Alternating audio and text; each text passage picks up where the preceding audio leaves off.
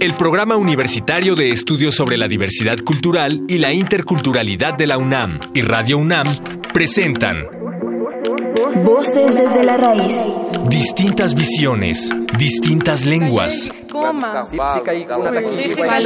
Un solo corazón.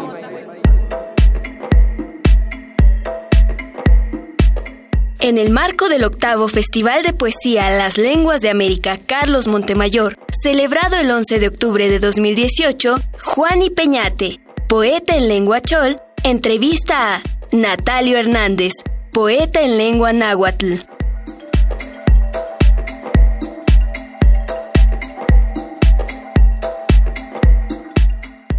Okolish la abuela, bache yubila pusik al pilo, ubañez la tilaklumal México, hoñoñ golik chile tilaklumal kukwitz, yati kaba kashan ch'añ, tumbala, okolish la abuela, ili shink iñi mahlel, chambo ili kiñigel, chan ochilek pus lohon tz'ika ilik ch'an lohon chambo ili pus chilnich ch'an y k'aba hini Carlos Montemayor.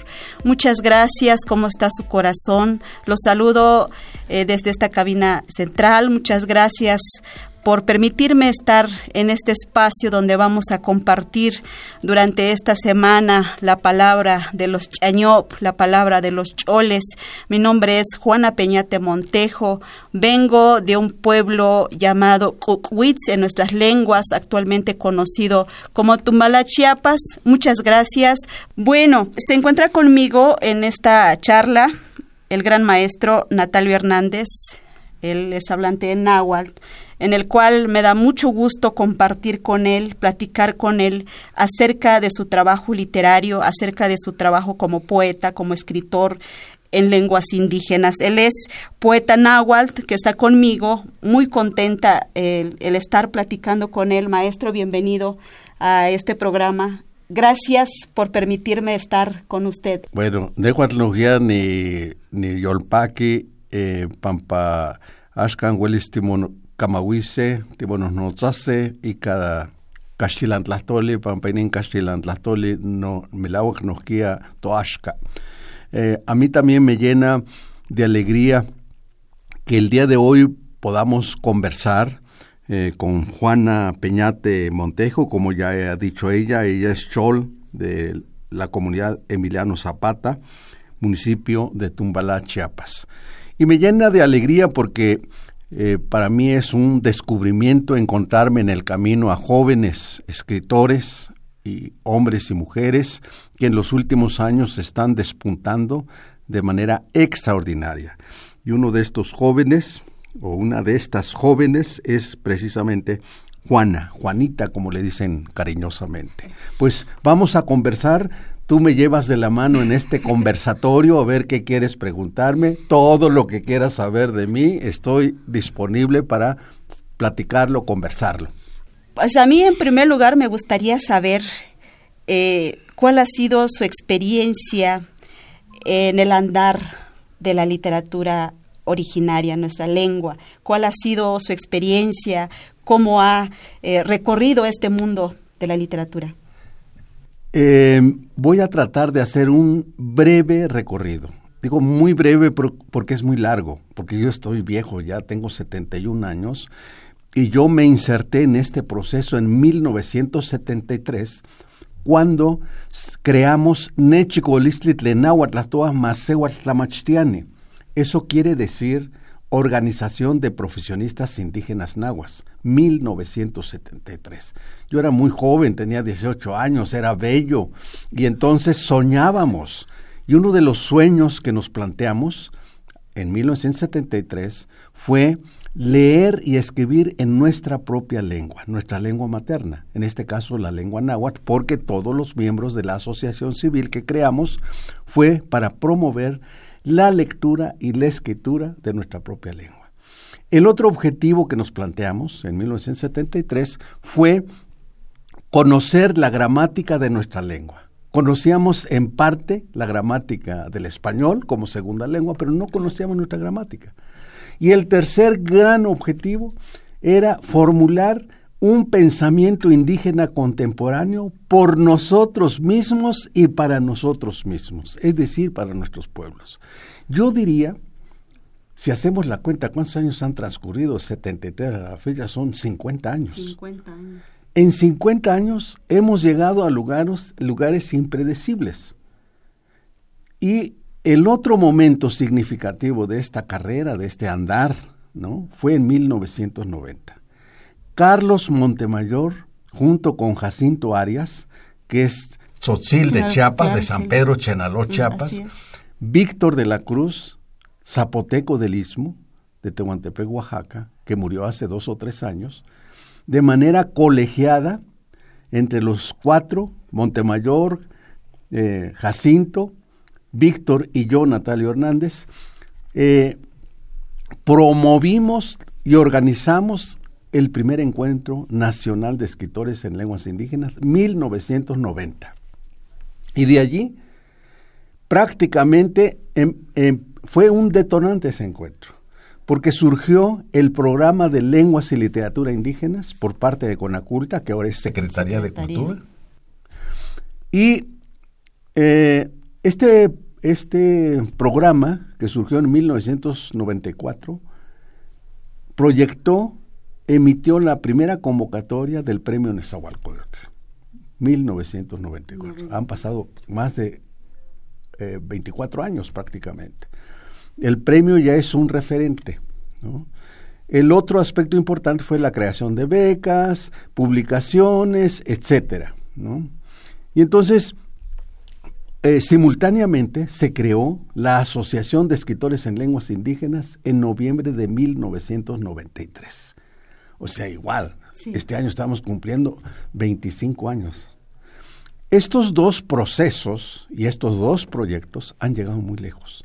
México es un referente mundial, ya no internacional, mundial, en materia de literatura en lenguas indígenas. En octubre de 2016, ya para terminar este andar de 50 años, en 2016 se inauguró en el Palacio de las Bellas Artes el primer encuentro mundial de poesía, Voces de Colores para la Madre Tierra, en el Palacio de Bellas Artes, octubre de 2016, en donde mi maestro resumió el encuentro con estas palabras. La poesía es la palabra de la esperanza.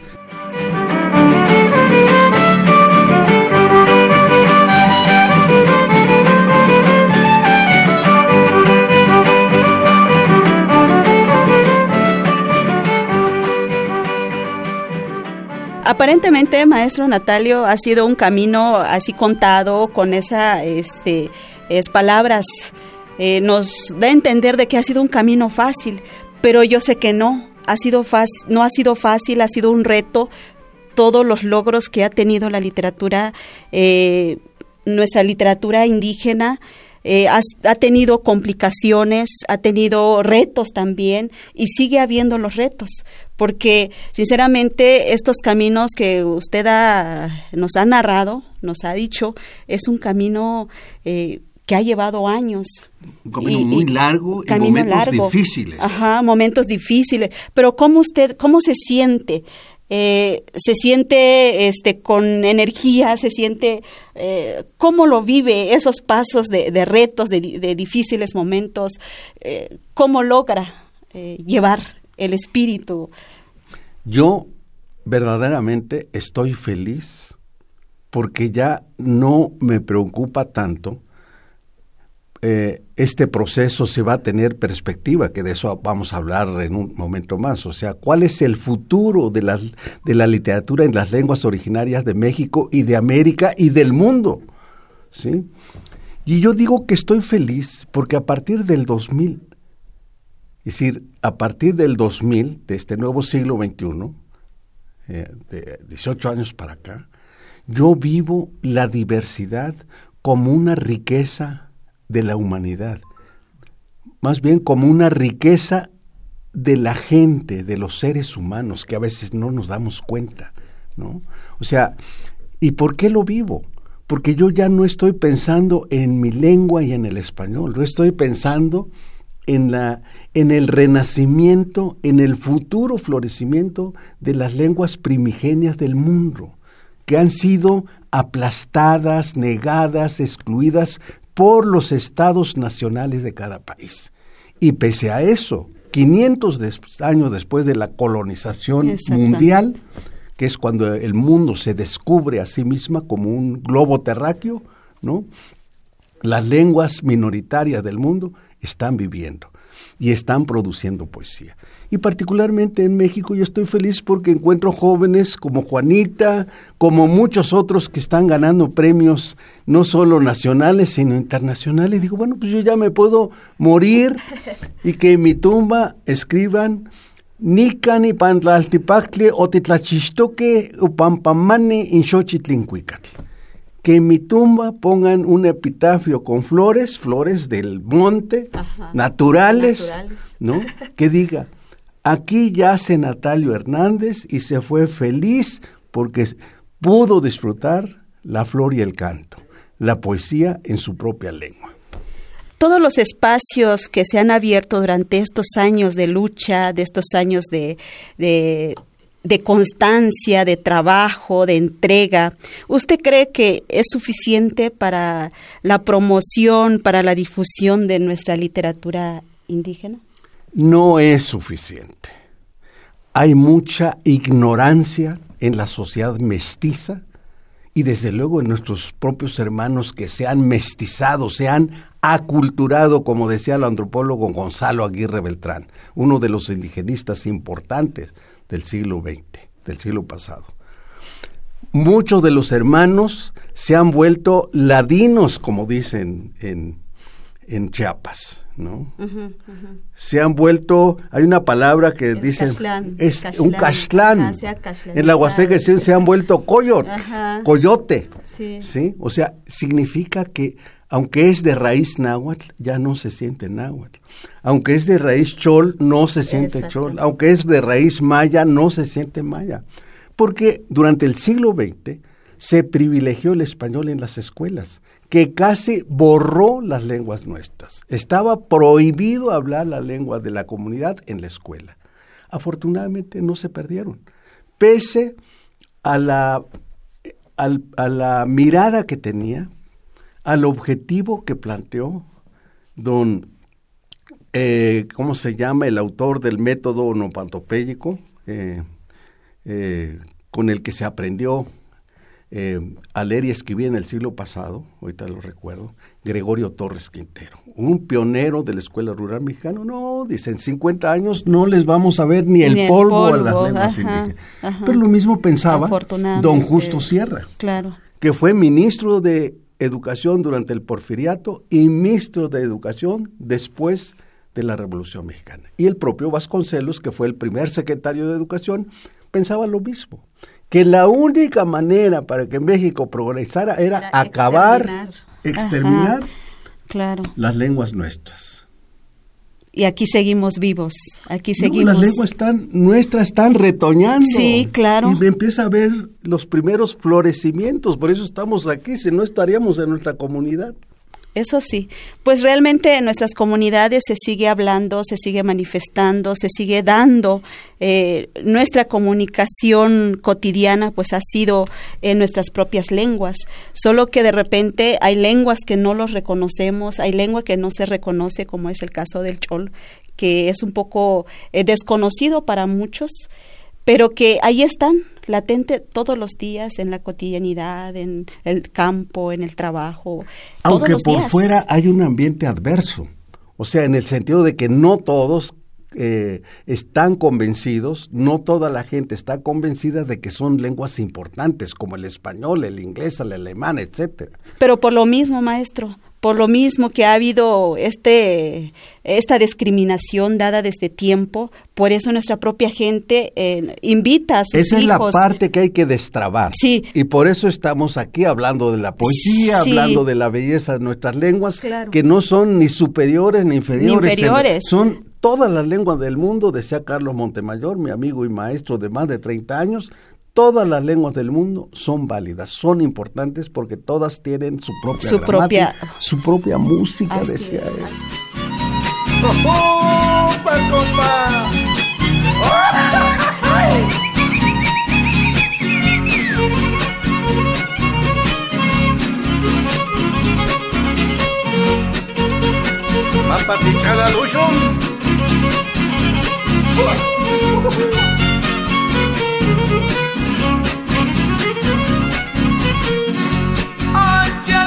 un tirito. Is na jale Is na jale mueslo Anchala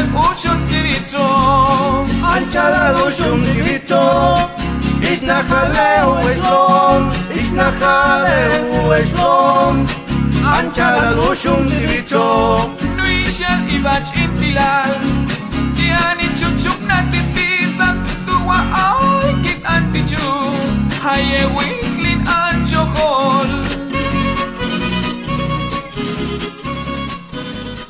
Ahora, maestro, hablando acerca un poquito acerca de este festival que organiza eh, la universidad, la UNAM. ¿Usted ha participado ya en otras en otros festivales? Yo fui uno de los primeros participantes del primer festival, si no mal recuerdo, en 2004, hace 14 años. Y participé hace como 4 o 5 años, ¿no? O sea, hace a la mitad de este tiempo transcurrido, 2004 a la fecha, en un, una segunda lectura. Esta es mi tercera lectura. Yo creo que va a ser la última porque ya no quiero participar, que participen otros hermanos. O a lo mejor me muero antes, no sé pero yo ya cumplí con la tarea que me correspondía. Yo pienso retirarme del festival como lector de poesía en la sala Nezahualcóyotl del abuelo, mi abuelo náhuatl, ¿no? En este en esta lectura que es la lectura del 2014 en su versión, decías, Juana. Uh -huh. ¿Qué versión es? ¿Versión 10, versión 8, algo? Eh, ah, 8, ¿Sí? es el octavo Entonces, festival. en esta versión 8 yo me voy a retirar de, de leer, o sea... Tienen Pero que... ¿cómo, ¿cómo se ha sentido? No, muy ¿Qué, bien. ¿qué, muy bien. ¿Qué implica para usted no, formar parte de este, de este no, festival de poesía? No, realmente yo lamenté mucho la partida de Carlos Montemayor pero él dejó varias cosas. Voy a mencionar tres.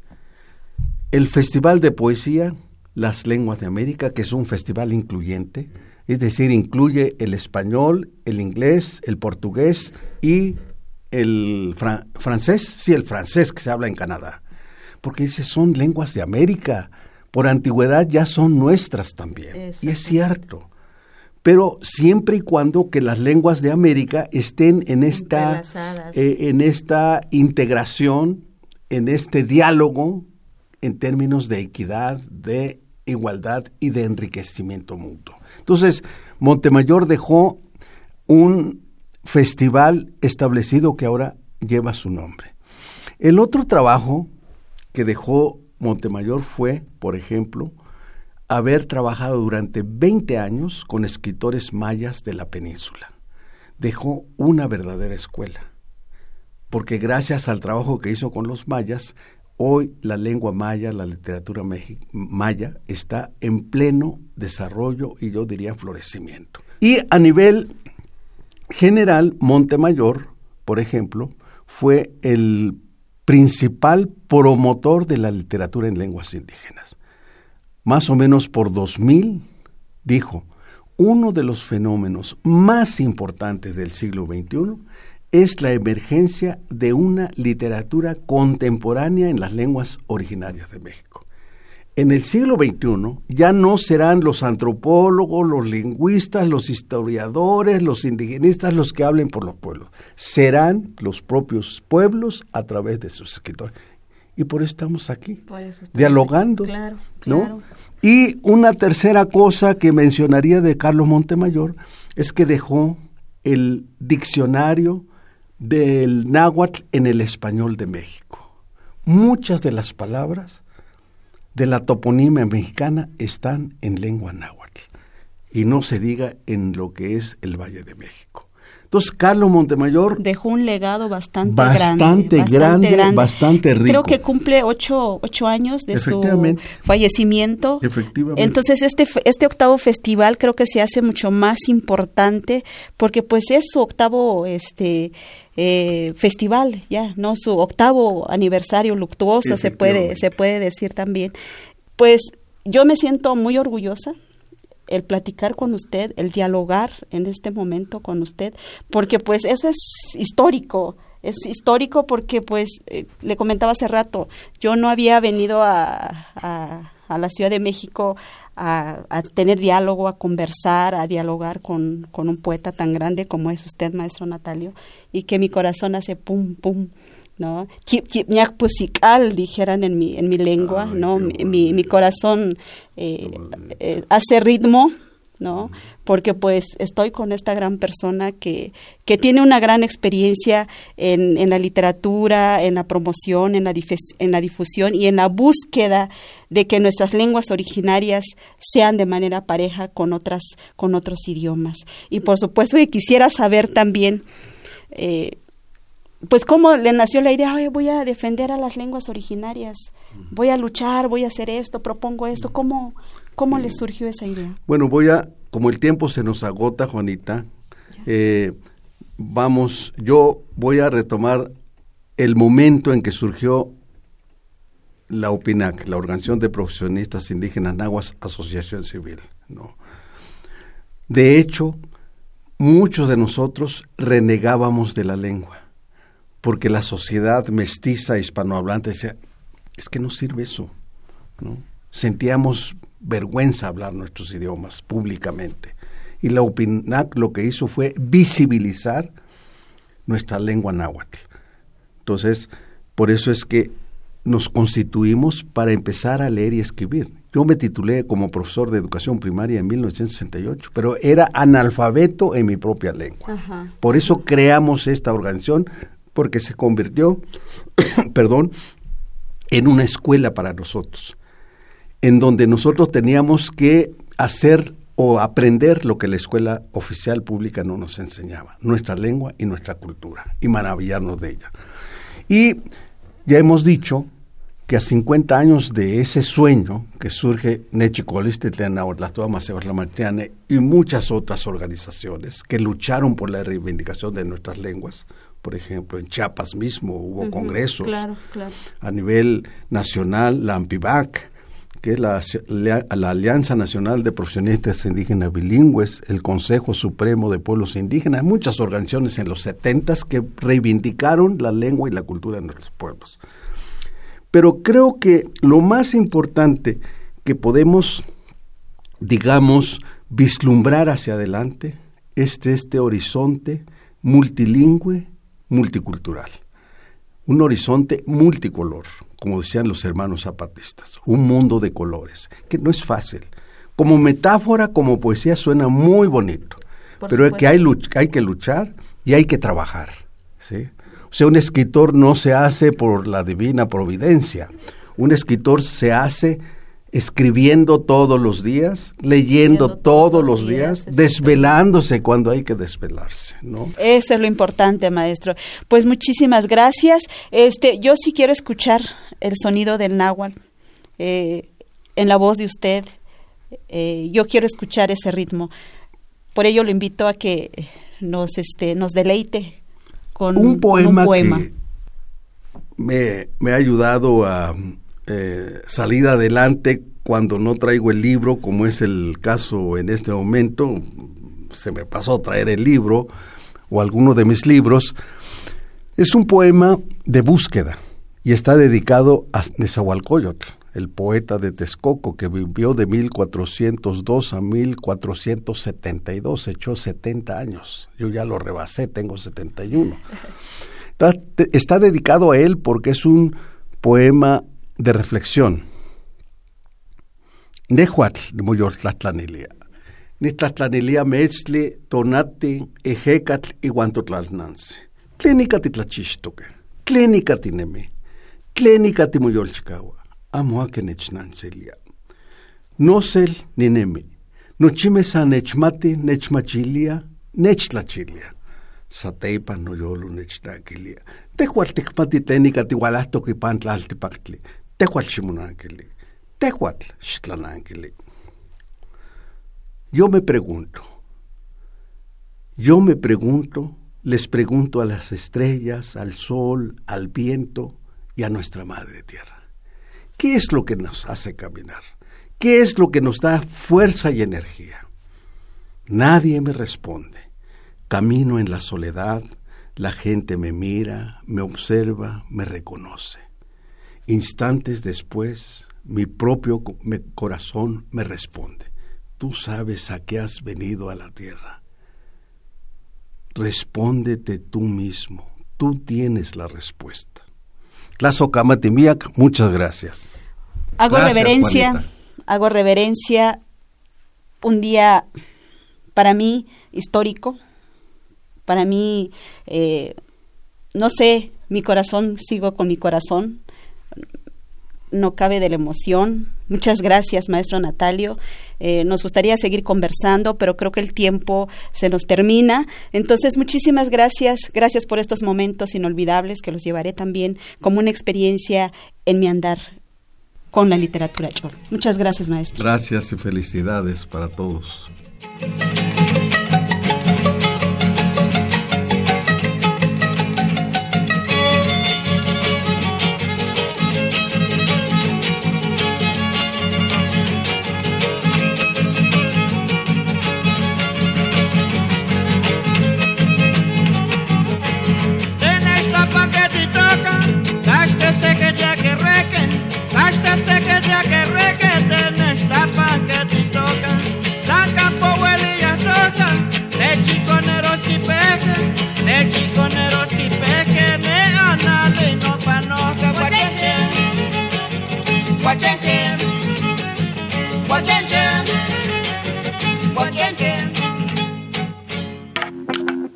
El Programa Universitario de Estudios sobre la Diversidad Cultural y la Interculturalidad de la UNAM y Radio UNAM presentaron Voces desde la Raíz